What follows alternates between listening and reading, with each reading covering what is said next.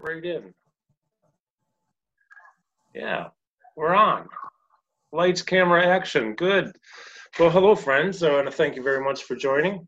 Um, I have a special guest with me again today. I think this might be your fourth time you and me talking on camera. This is really cool. Uh, my gentleman uh, uh, guest today is a friend of mine and somebody who's extremely knowledgeable in a lot of areas. But in t- today, we're going to talk particularly about um, more, uh, building on top of what we talked about before about COVID, um, new research, new knowledge. So I'd like to introduce my friend and my guest, Dr. Luigi Boccuto. Thank you, sir. Thank you, Carl, for the introduction. Hello, everybody. It's a pleasure to be back. I always enjoy our conversations. I do too, man. I, one of these days, I've got to get down there and we'll hang out when we have time and, mm-hmm. And things lighten yes, up please. a little bit for travel. Yeah. So uh, last time we were talking about we talked about COVID, and this was fairly early on. I don't remember exactly when, maybe late March, early April. And you had told us, uh, you know, quite a few things. I was just wondering what's been going on since then because now we're what how many months into this pandemic and uh, you know the numbers of cases and deaths have gone up everywhere it seems with certain states or hot spots. Um, what are you seeing? Yeah know it's really interesting that question because it already tells us what is the perception of this pandemic. How many months are we into this? So perhaps if you ask, you know, uh, someone in the United States, they will answer probably three, four months because the, the real perception, you know, started late March or beginning of April. Mm-hmm. Really, let's not forget this is COVID-19. So in fact, it all started at the end of past year. So we're already into this for an amount of time that is reaching, you know, nine, ten months. Yeah we, we are not certain about the, the very uh, first cases when they all started. It was officially shared with the international community towards November. Uh, the first cases were confirmed later in December, but um, there is reason to believe that maybe undiagnosed or uncharacterized cases uh, have already uh, presented themselves earlier in the year in, in China at least. so how long we've been into this? It's a, starting to be a long time. Yeah. And, and uh, definitely has been quite enough time to involve pretty much every single country in the world. So um, this is uh, remarkable because uh, the definition of pandemics, uh, you know, applies to uh, conditions that are spreading in different areas, uh, different geographic regions, um, definitely different countries, but uh, the reach of COVID 19 is obviously unprecedented considering how fast it touched every single country in the world, even pretty remote countries, even pretty remote areas. You know, there are um, reports about uh, uh, the, the uh, Easter Island. They had cases there too. Wow. The, you know, for people who have never been there. I've never been there, for example. I mean, it takes hours to, to get there from, from mainland. So. It's a pretty isolated uh, area. And there are other isolated areas, you know, in uh, areas in the northern hemisphere and the southern hemispheres. Everywhere, you know, COVID has, has arrived. So that really um, tells us the uh, high rate of uh, contagion that uh, this type of virus implies. And uh, that really tells us that we need a, a, worldwide strategy because this is a worldwide problem. Mm-hmm. And uh, it's, it's really difficult to um, engineer such a strategy and to coordinate the effort worldwide because uh, unfortunately, um, even if there has been a lot of effort in researching on COVID, trying to find uh, treatments and uh, developing vaccines. Unfortunately, we, we don't have a, a medical uh, counteraction or a medical response to, to COVID that is still applicable to every single case. Right. You know, strategies uh, right now, the, the most efficient efficient ones, they have been uh, pretty much empirical. So there is a combination of treatment. You know, you want to balance the the cardiorespiratory uh, problems. You want to treat the risk for coagulation. You know, it's it's always a matter of uh, facing one symptom at a time.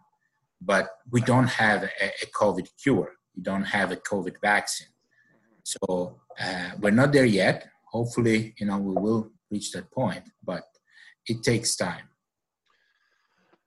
It's hard to fathom the magnitude of this, and um, I think you're the person who was sharing with me.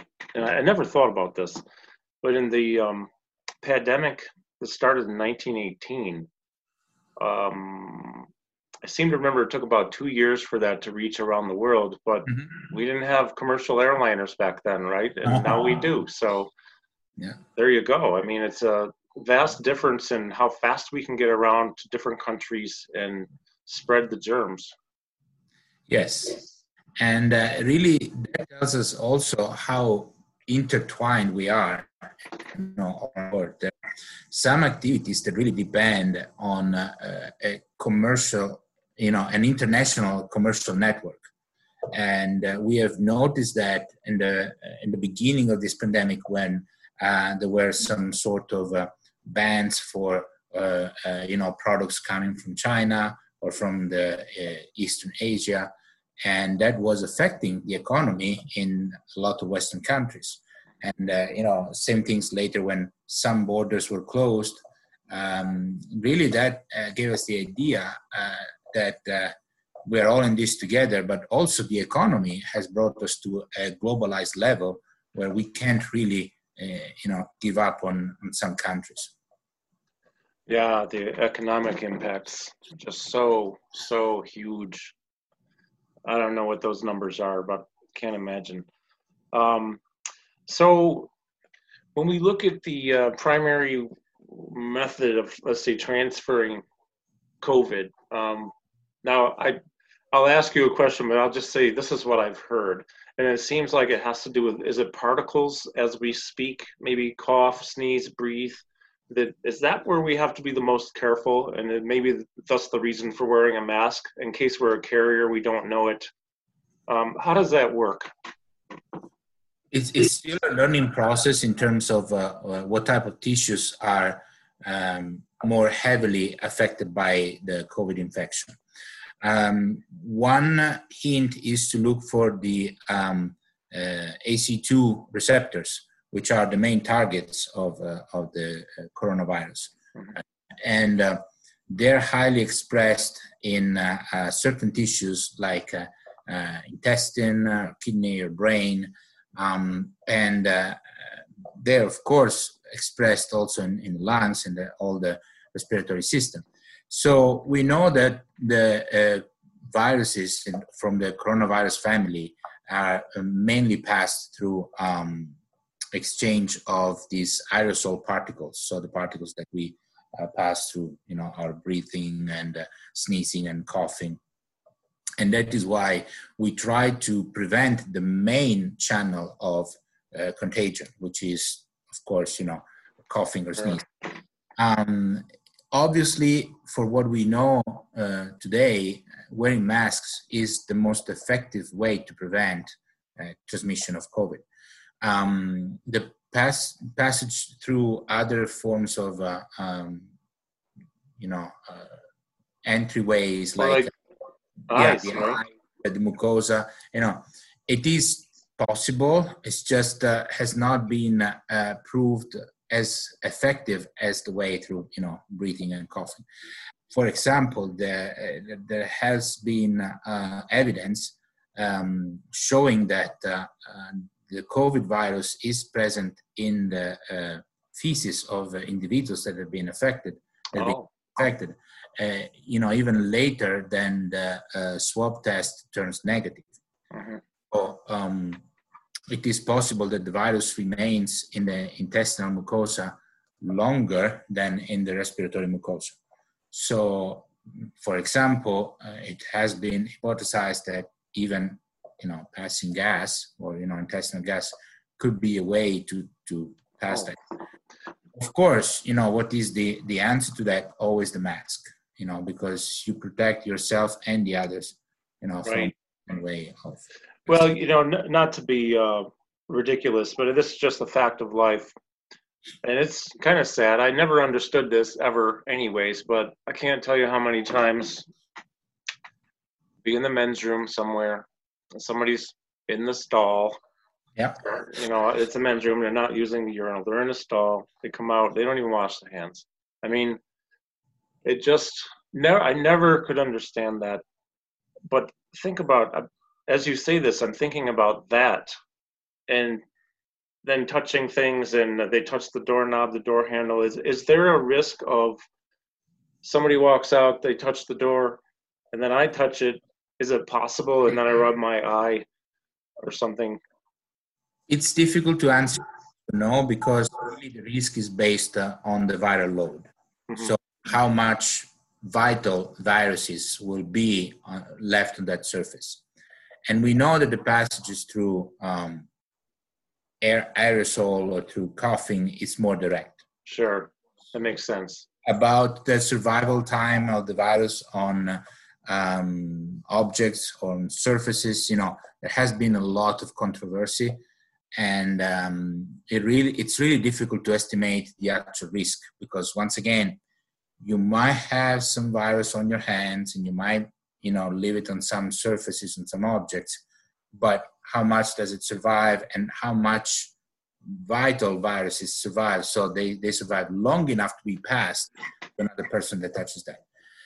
Once again what is the answer to that? Prevention. I've seen and it feels kind of mortifying that you know i've seen tutorials about how to wash your hands especially adult population should be thoroughly educated about how to wash your hands. Right. And unfortunately, even if this is one of the most basic procedures to, you know, protect your own hygiene and health and others' hygiene and health, apparently not everybody knew how to do it properly.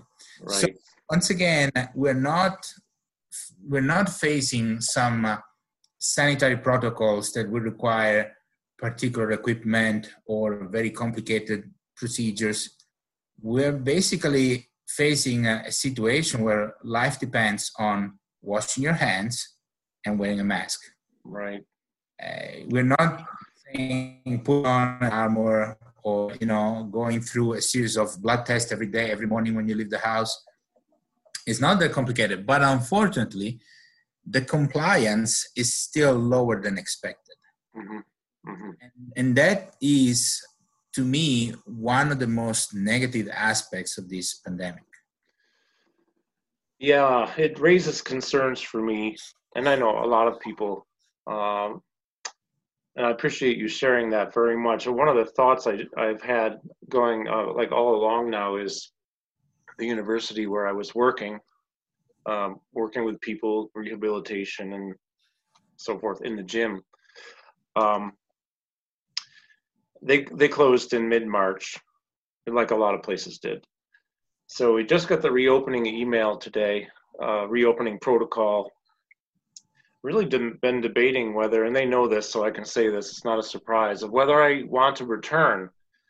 Although they're going to limit, it's a very big facility it's very beautiful, brand new last year. But regardless of that, uh, no offense to any 20 year olds out there, but the compliance of cleanliness and hygiene were already diminished, more so in the undergrads. And of course, we have undergrads who are very compliant, but we also have grads who aren't, but the grads tend to be more compliant. So it's just, I don't know if there's a maturity thing, I don't know what it is, but I start to think about people coming in from all over different areas and what they might bring with them. And I'm typically not paranoid about anything, but this has me concerned as to how what the what's the likelihood in a gym with hundreds, thousands going through it per day, even though they're allowing, you know, reducing the maximum number at any time is still going to be hundreds of people. I don't know what to do. I, am not asking for advice from you. It's just it's um, it's a It's a situation that I'm trying to figure out. It's it's a serious concern because um, one step back. The only effective measure against COVID has been proved worldwide so far has been the lockdown. Uh, there are epidemiologic studies that proved how you know complete lockdown was able to decrease the numbers, reduce the number of cases in ICU, reduces the number of deaths, reduces the number of people hospitalized, and, and even the cases that could be managed at home. Sure. Lockdown works, but it can't go on forever. So it is a measure that requires a great deal of sacrifice, both individually and as a community. And uh, it has a very uh, heavy toll to pay in terms of economics. The problem is that in many countries, the lockdown has been implemented efficiently, properly, and uh, the numbers dropped. And now we are observing some sort of uh, like a second waves, even if there is really not the second coronavirus, it's still the same one, but the numbers are kind of bouncing back up. But the problem is that they're more manageable. Let's let's consider this. When we talk about management, it's really what the health system can offer in terms of assistance, especially for the most severe cases, so the ICU cases. At the beginning, uh, so in March, when uh, this pandemic hit um, hit uh, Western countries, starting with Italy and, and other European countries, and then spread over United States. Uh, one of the most critical aspects was the fact that uh, the uh, intensive care units were being saturated by the cases, so they couldn't manage not only the, the cases with the severe COVID-19, but also other patients that had you know, health issues that require intensive care. So when we talk about management, we talk about managing the cases that will be more fragile and mm-hmm. require more assistance. That now is more doable after the lockdown because the numbers dropped and uh, the hospitals are not overloaded. Mm-hmm. So hopefully the numbers will not go up again to the levels they were, you know, before the lockdown, mm-hmm. but there is more confidence in managing this condition, just like other uh, infections, other sort of uh, critical conditions. Sure. In other countries, unfortunately, like United States, the lockdown was not as efficient. So the numbers didn't drop down that much. We're now observing an increase, a constant increase of cases. And luckily, we don't observe an, a proportionate increase in ICU cases or in, in death because the environment is different. You know, we're now through, especially in the Northern Hemisphere, we're through summer. So we don't have a lot of cases that have other comorbidities. So sure. conditions that might affect your respiratory system and so on. And so this dramatic increase of cases is not matched by dramatic. I mean, there is still an increase in, in uh, deaths, unfortunately, but it's not as dramatic as it was, for example, in the state of New York in April. Yeah, right. So the mortality rate is not so high. Mm-hmm. So that is that is good, of course, but it's not good the fact that the virus is being going around, it's been spreading so much because of these large numbers. But to go back to the, to original point, the lockdown hasn't worked because it wasn't implemented long enough. It wasn't done properly, and therefore it didn't drop the numbers like it, like it did in other countries. Now, because of economic reasons, we can't go back into lockdown because the economy has already been uh, affected dramatically. So the ball goes in the field of every individual citizen. Yeah. It can't be now a government decision unless you know we go into even further emergency. but it's really a matter of individual responsibility within a crisis of community medicine. Sure. So every citizen must be responsible for himself and the others. And everybody must realize this is a matter of community medicine, of emergency that involves everybody. Unfortunately, people seem to be more responsive if they're affected in first person or indirectly with a member of their family. If they're not, especially again younger people, unfortunately, and that again with all the respect for the younger generation, but they have that feeling of like being almost invincible or you know less uh, you know less uh, prone to be affected by the COVID infection, right. and um, which biologically is true because of course they're healthier. They do not present comorbidities that might be more frequent in uh, an individual that is 60 years old or older. But that doesn't mean that they cannot get covid. That doesn't mean they cannot be an asymptomatic carrier and spread the virus. Sure.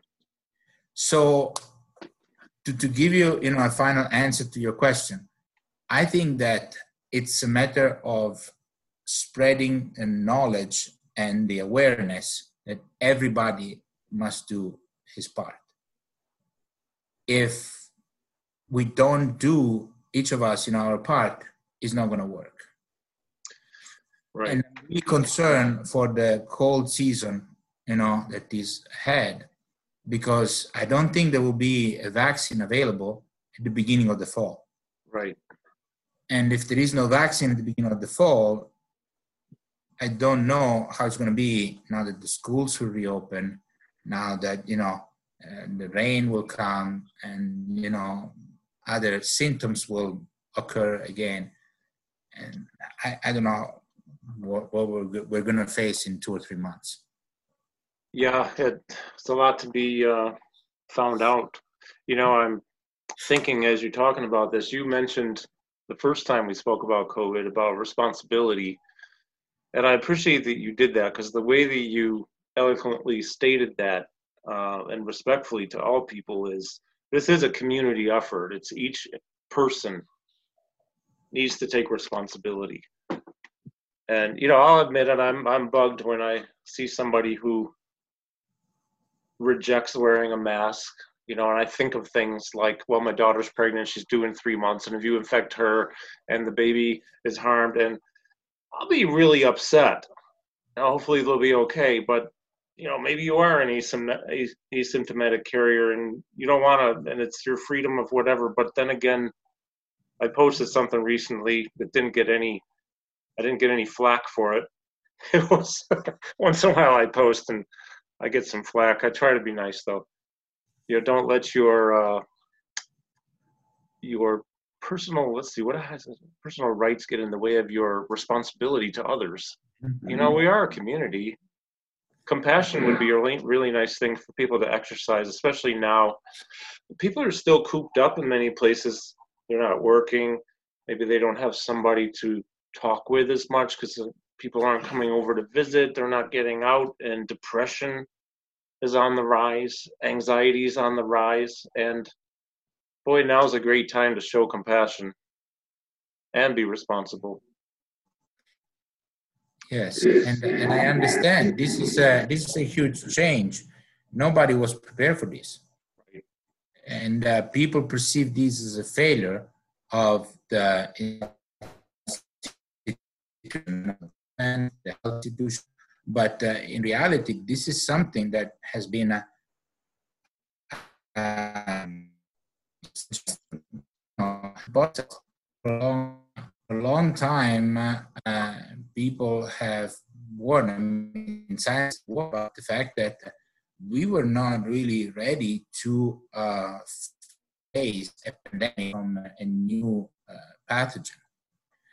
And uh, this has been the proof. And you know, when when people complain that science didn't do enough, what science did generate models, predictive models that show that you know a combination of viruses, you know, rearrangements of uh, viral genome, you know, could have generated a, a, new pathogen like this. But you know, th- this is not um, sci-fi. This is not yeah right. You know, out of the ordinary. This is something that has been predicted by models, you know, long ago. Sure. The problem is that nothing has been done to implement a, a proper system to, to face this, and it would have not been easy. Let's be honest, would have not been easy. Mm-hmm. Uh, but it was a possibility, and it was a possibility that that was mentioned. Unfortunately, nothing was done before, and, and now we're facing the consequences. But I don't mean to, to get into politics. I mean, that's definitely not my field. But the problem is that the only answer now is up to us. Mm-hmm. And uh, science is working in the form of, uh, you know, pharmaceutical companies, academic institutes. There has been a huge, huge movement about, you know, supporting research in, on COVID. And, uh, and there are there are results, you know, that are already remarkable. They're already out there. But uh, other than that, I mean, in the end, it, it's up to us I think that we became uh, uh, in in this past decades became too dependent on the one pill model. You know, mm. problem you take a pill, the problem is over. Mm-hmm. You know, you have a headache, you take a pill. You have a you know stomach ache, you, you take a pill. Mm-hmm. And uh, we we lost the uh, concept of uh, uh, life hygiene and how important it is to adjust our life to improve our health and other people's health. You know, that just made me think of something. And if there's anything you don't want to answer that I ask you, just say so. It's okay with me. But I have two things right off the bat. But first of all, I remember that back in uh, January, February, Italy was hit very hard before we were. You're from Italy. How are things in Italy right now? How is your family? Is how are things going, and are they okay? Yes, thank you. Uh, thank God they're okay. Um, the, the situation in Italy is definitely better, more under control. Um, they're having uh, 150 to 100 new cases per day, but uh, just like we the United States, not many cases requiring um, ICU. So okay. Um, it I mean, some of the uh, mechanisms that we discussed for the United States do apply to Italy as well. You know, people people out of lockdown are becoming less observant of certain rules. Time people go to the beach, people go to some vacation areas, uh, want to get together after months of lockdown, and uh, um, they are, you know, less uh, strict about applying or following certain rules. But luckily, the numbers dropped uh, low enough that uh, it's easier to, to monitor and manage the situation. There are some factors there too, like uh, you know, human aggregation in certain touristic areas, or immigrants coming from Northern Africa that are coming with no control, no filters, therefore they're you know a case. Um, so there is still a certain discrepancy between the north and the south. See, here in the United States, geographic distribution has, has switched. You know, before it was the northeast area, and now yeah. it's more the southern states.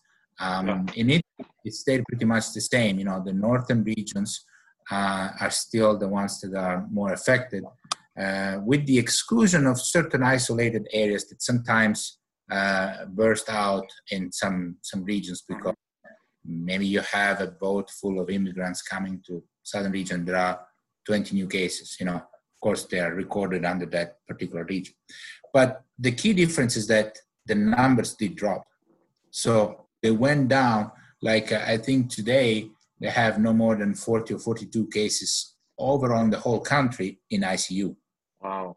So I, am very sorry, I'm interrupting for one second, but didn't they also have more of a strict lockdown for a while in Italy than we ever had here? Yes. And do you think that helped? That must have helped. Absolutely, absolutely. It was it was very different. Um, you needed a self certification to leave your house. There was police on the street that was stopping everybody to check their self certification. Um, the the rules were much much stricter. Okay. Uh, you know, it was not possible to gather under any circumstance, and uh, uh, you know even the um, allowance to uh, grocery stores or other uh, whatever type of stores stayed open was way more limited. Uh, you could see, you know, long lines with people six feet away because only a certain number of people, you know, was allowed. Sure. Right. I mean, it, it was stricter. It was uh, a way more robust effort from the government to um, monitor the, the, the situation. I- Yeah, and it it seems like that they had positive results there that we haven't seen the same type of results. I think in in China that was the case too in various areas. Complete lockdown. You know, one person in an airport. You know, probably a security person or whatever. But that, and, and it seems like their numbers are down too. I don't know for sure. You can correct me if I'm wrong though. Yes, yes, yes. Uh, the, the the situation in China, of course, is always. I mean, we have to start with the premise that either we we, we trust their numbers or we don't. Exactly. Yeah. If we if we trust their number, it's done. But even for more um, trustworthy sources, we can easily compare that. Like uh, Sweden was an example of a country that didn't issue a lockdown at all. And if we compare the numbers in Sweden in terms of number of positive cases and number of deaths with the surrounding countries because of course you have to consider you know the environmental context you have to consider the, the political context and, you know Right. all the factors um, sweden has a mortality rate that is from seven to ten times higher than the surrounding countries like norway finland Ah, and Denmark. Denmark is seven times, so it's closer. But just because Denmark is connected to the continent, to the- sure. Sweden, Finland, and Norway are more isolated because they're in the Scandinavian peninsula. Yeah. So really, that was a proof that not issuing a lockdown was a mistake. Yeah.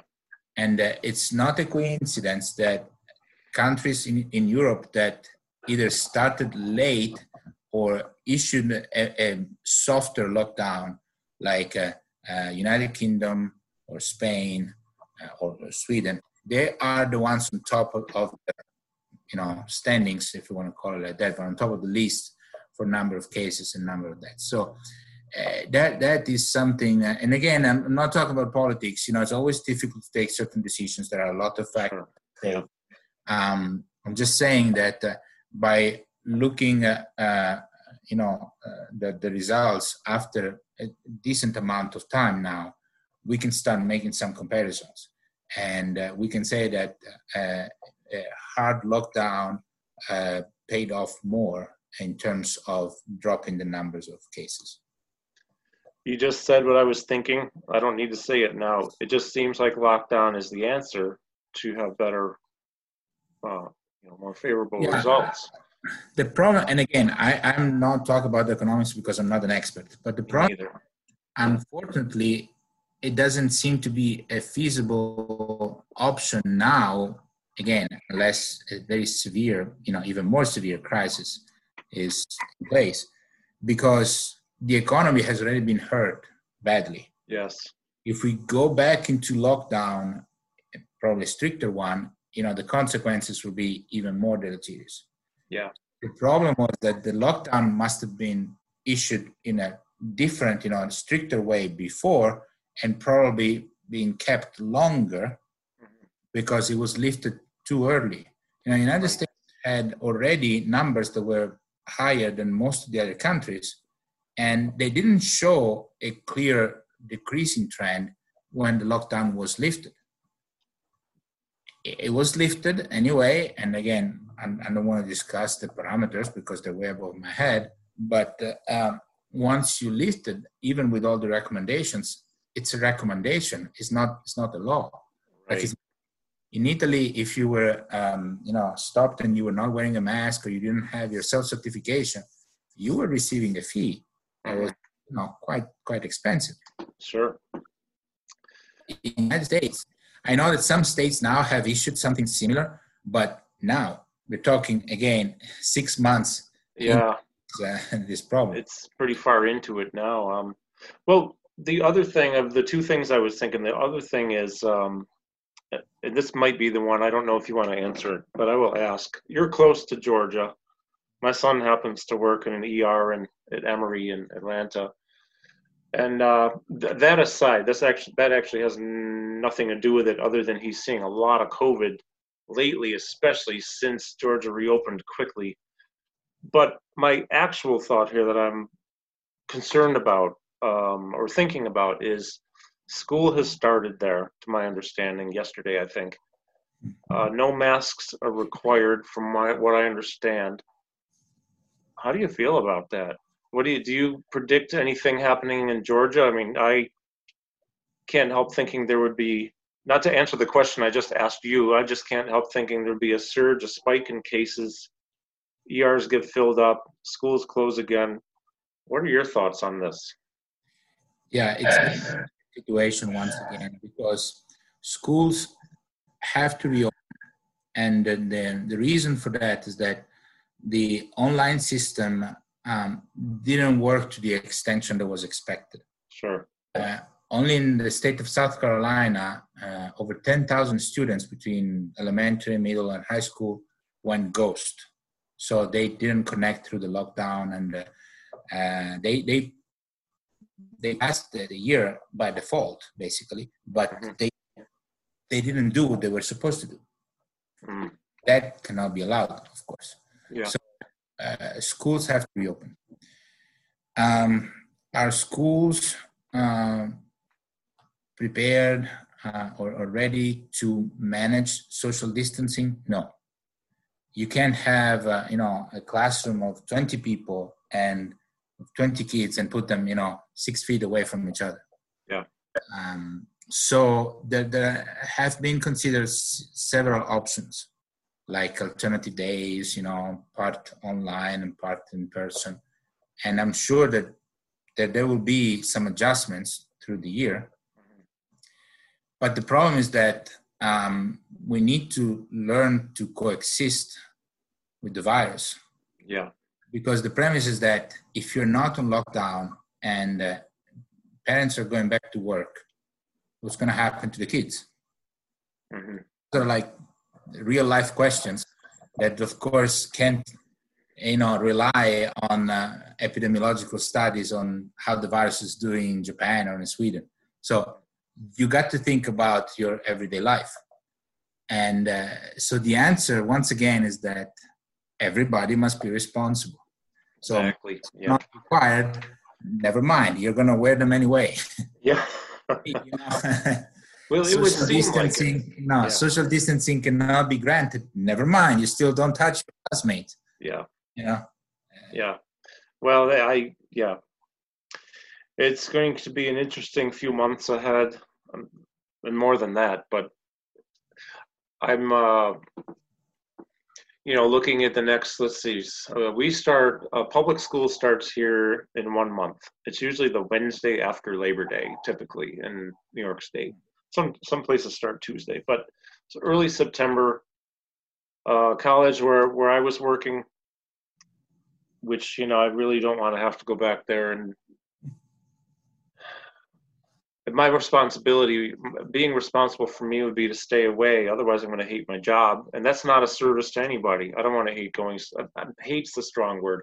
I don't want to dread going into work because of all the protocol to follow and all that but so that would be me being responsible. But for the others who are going there, it just seems like with colleges, public schools starting up, it's going to be an interesting fall season coming up for us, and I hope it doesn't get too out of hand.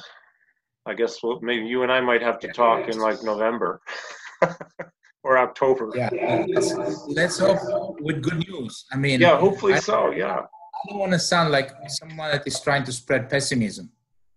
I, I want to spread awareness, which is different. No, and that's what I. One of the things I love about talking with you is you approach from, uh, and I'm interrupting. I'm sorry, but no. I just want to say I appreciate you being realistic about things. And we have similar missions, you know, and mine with the education I do for Parkinson's.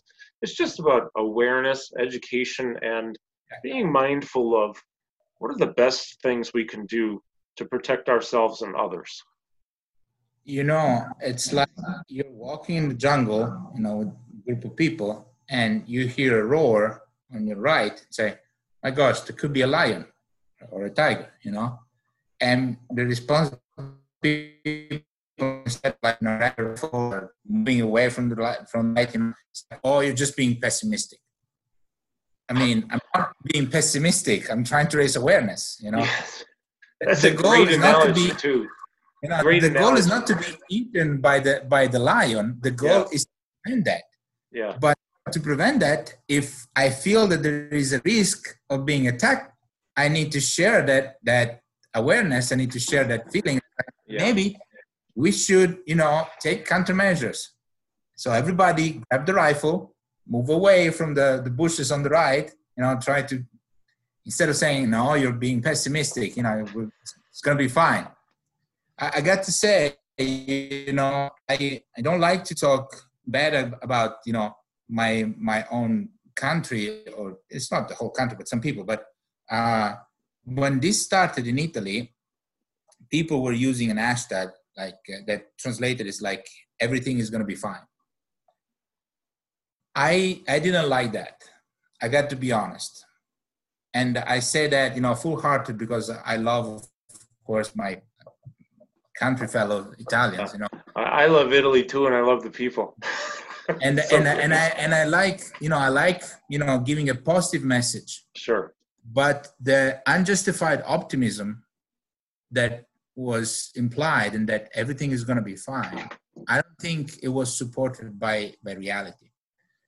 How can you say everything is going to be fine to a kid that just lost his grandfather?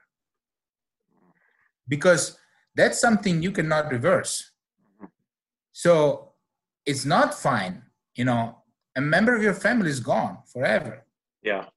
So that that's not fine.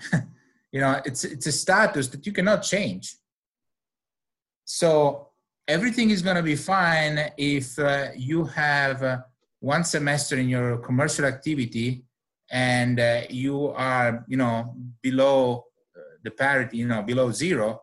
You're losing some money for that semester. But say, okay, it's going to be fine. We have some savings. You know, we're going to bounce back. You can use that. Nobody, you know.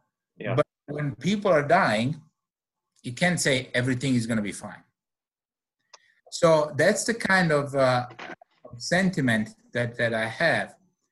Talking about the risks, talking about the consequences, talking about the negative trends, it's not because I or other scientists enjoy things going bad. It's because we want to prevent things from going bad or going sure. mm-hmm and and i think that that sort of uh, awareness is the key. We need to educate people about the risk and about what is so far so far the countermeasure that can work. Mm-hmm. we you know have countermeasures even more effective but we have to work with what we have. Yeah so your lion in the bushes analogy is actually perfect. It's I love that because it just couldn't be. I don't think it could be analyzed any better or compared any better. Now, I know um, you actually you shouldn't po- talk politics. This is not, uh, but I can. This is my show, so you can just sit there and not say a word. Don't shake your head. Don't agree because you shouldn't. But we have a certain president here in this country. Everything's going to be fine. We've done all we can do. Really? Well, I don't know. I, I don't know if we can. I suspect we probably haven't. And again, you don't see anything, but when I look at it, there, there are other leaders too, though, who are um, have done a lot, really taken a proactive stance, and the states have done fairly well. And then there are the other ones who everything's going to be fine, and now the people are in hospitals after reopening. So, yeah, I would uh, take that, you know, with the, the medical standpoint. hmm Sure. Again, I don't want to talk politics, but the specialists in the medical field have provided an almost uniform series of guidelines. They were almost all aligned. There were people that were, you know, going in different direction. Sure. I don't know if it was for uh, political interest, economical interest. I don't know. I don't want to know. But the evidence-based guidelines, that's the key. Yeah. Thank you. Evidence-based guidelines were all going in a certain direction. Now, that's the job that is required from scientists to look at the facts, discover, investigate, analyze, and come out with solutions. Then it comes to the politicians to apply those solutions or not. You can embrace them or you can re- reject them. That's politics. That's not medicine. That's not science. So I can speak for the scientific part of the story, and I can tell the guidelines were pretty clear. And they were all going in one direction. There were some adjustments, you know, like at some point the World Health Organization said you don't need two negative swabs, you know, two negative tests to go back to work as long as you don't have any symptoms, because that was hampering, you know, the, the amount of people back to work because the tests were not turning negative after a long time. So say if you don't have symptoms, if you you know observe you know the, the rules, wearing mask, avoiding contact, and all, all that, you can go back to work. That was an adjustment from what they originally stated. But again, it was an evidence-based adjustment. The fact that people could stay positive at the swab test even after the uh, symptoms were gone away. Yeah. But I, I stop there and say guidelines were proposed locally at the level of the United States and internationally. Some politicians decided to embrace, to accept, to apply those guidelines. Some politicians decide to leave the World Health Organization. So, Yeah. you know, Well, uh, I understand. I understand what you're saying, and actually, the way you said that is beautiful. It's very, very simple. Actually, I mean, the evidence-based guidelines are pretty much they they are what they are. They're pretty much uniform, straight across the board. People are going to choose to conform to them or ignore them, and both both are happening, unfortunately yeah Yeah, politicizing things is uh seems to be happening but again i don't want to get into politics too but I, I just want to say this about that that you know is is political, and I, I apologize if anybody gets offended. I'm just you know there's a personal opinion, so you may agree or disagree. If you step away from the community table, everybody loses. The reason why there are worldwide organizations like the United Nations, the World Health Organizations, and, and so on, is to generate common strategies for common problems. Sure If you disagree, make it clear. But if you step away, everybody loses. you know uh, i'm really glad you said that because i think on some level i feel like i knew that but you just put it in a way where it really makes a lot of sense the who the uh, these organizations worldwide that is what they're doing and they've been doing it for years and years and years. And so i don't know enough to say anything other than that i don't know how we could ignore those but i know some people want to ignore them or you know not associate with certain ones which makes no sense to me. It seems like we should be learning together. Let, let me, let me say this. The system is not perfect. hmm I'm not saying that uh, WHO is always right. I'm not saying that there are no economical interests, you know, behind certain decisions. sure But if you want to change it, you can only change it from the inside. yeah If Yeah. you step away, then it's already a failure. Yeah. That I, you know, you're always so generous with your time and your knowledge. It, this is just uh, to me. I, I learned a lot talking with you. I always do, but this past few minutes really shed a new light on how I see things, which I really appreciate. Thank you. Um, so, if we were to sum everything up, we could say that we're in for a lot of unknown right now. Can speculate probably some type of spike. Um, wearing a mask, hygiene's very important. Um, wash the hands, be respectful, be part of the community, and take responsibility for others, right, and yourself. Do you see uh, if if that's it's if that's the best strategy? It certainly makes sense to me. Do you see anything that additional measures that might need to be taken? And then uh, this is a two-part question. Might there be mutations of this at some point where COVID, something else, brothers and sisters of COVID 19 show up, and then, you know, who knows, right? They could be worse or they could be better. I don't know. But any any thoughts on on that? Well, not to be pessimistic, but it's a reality, no, right? It could happen. It's already, it's already mutating. Ah. So there are, subtypes already. And it's logical, you know, with such a, a, vast distribution, imagine, you know, all the, the, the basin of, you know, individuals that can share the virus and the virus can recombinate and, and change um, it, it's hard to tell what's going to happen. I hope that the vaccine will come before a new strain will, will, will rise. Mm-hmm. And uh, um, the vaccine will have to, to adjust.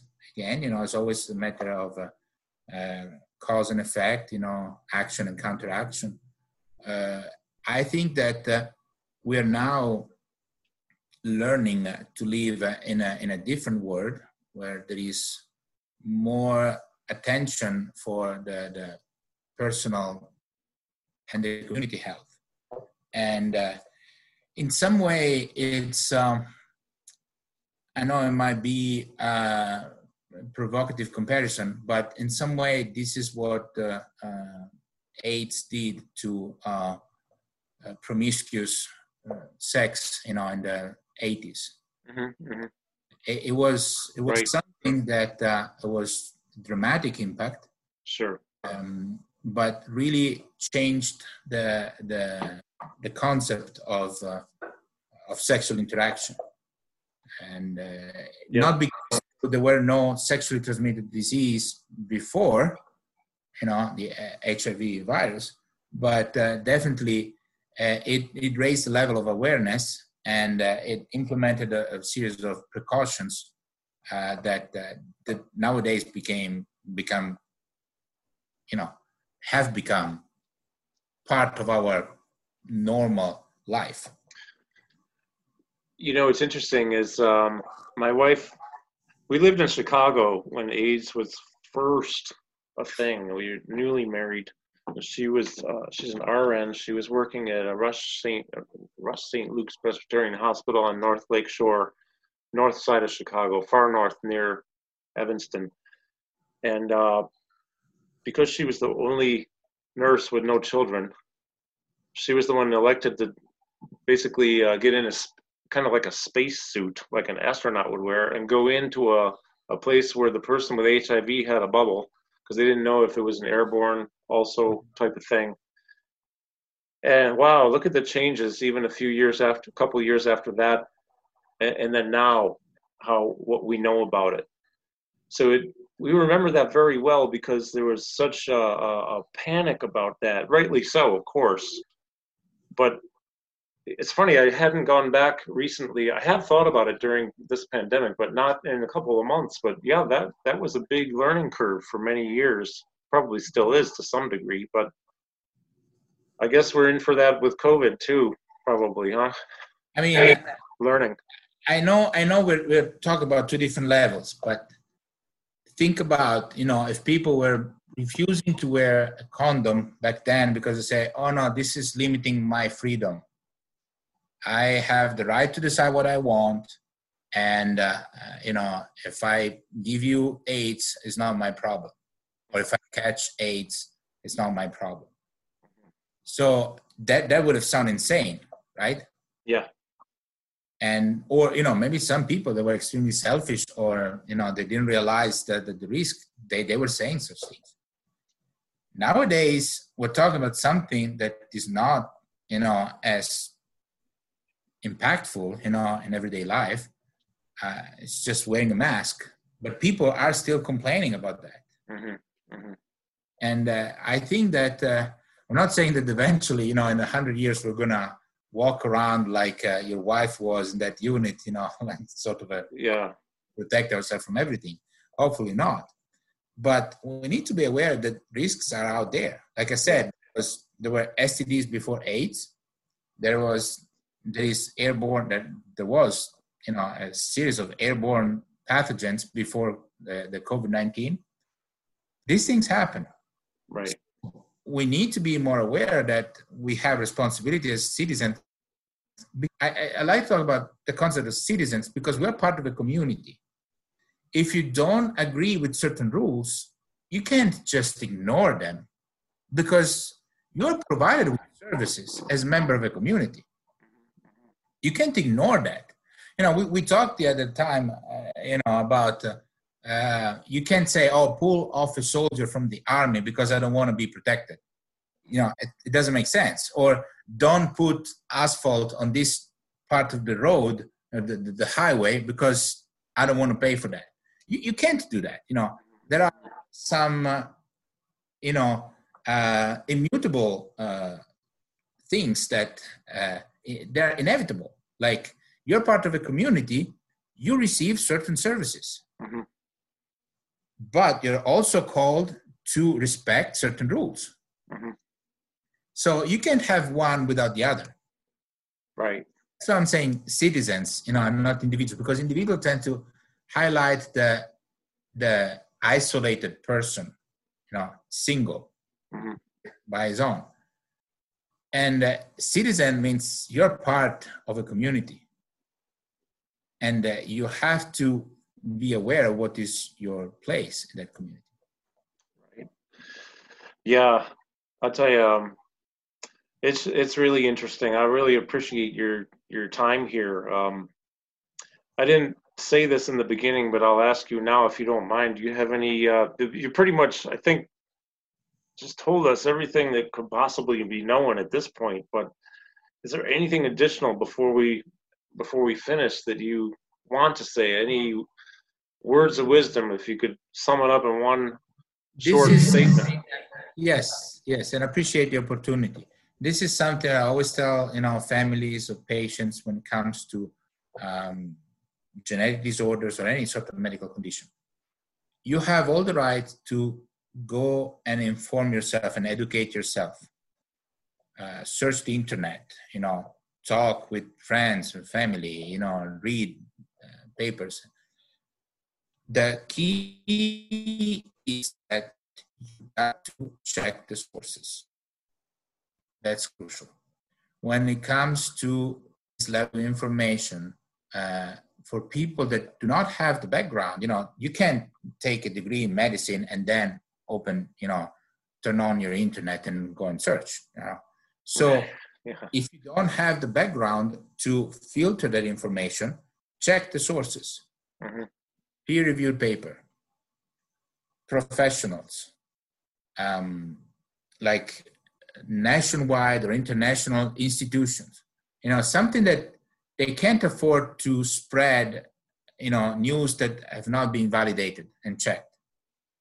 So do that and uh, try to set aside the idea that everything is a conspiracy, that, uh, you know, there are uh, financial interest in selling the masks or developing vaccine.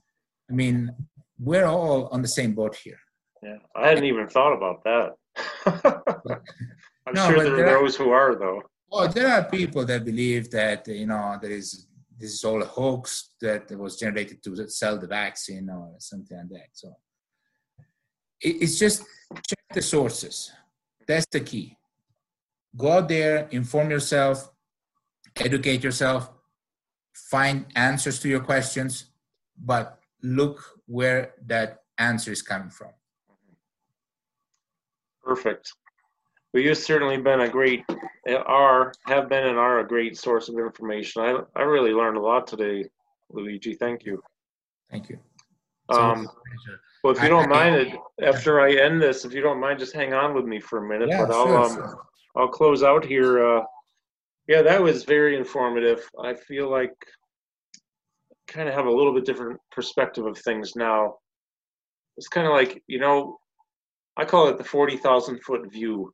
Sometimes I get down too close and I only see certain things, but if I back it out, like I'm in a plane and I can look at the earth from above, I always see different things and I think different in the sky, in the air. But this gave me a different perspective, um, which I appreciate. So thank you. And I hope everybody, I hope you enjoyed this too. Um, a lot of great information. I think that I, um, the, the thing that I really, really implore people to do is think about the people who are who are important to you. Uh, so many examples given in the past hour. Think about the people who are important to you and a responsibility. What responsibility or what can you do as a responsible person to protect those people and other people too? Okay, everybody and yourself. Wear your mask and wash your hands. Just do it. Do what you're told to do. so, Yes. Thank you, Luigi. Appreciate that very much. Thank you. All right, my friend, and you know, we'll talk down the road again. We'll talk about something, but uh, maybe this again too after we learn more. Thank you very much, my friend. Thanks everybody for watching. Have a fantastic day. See you again soon.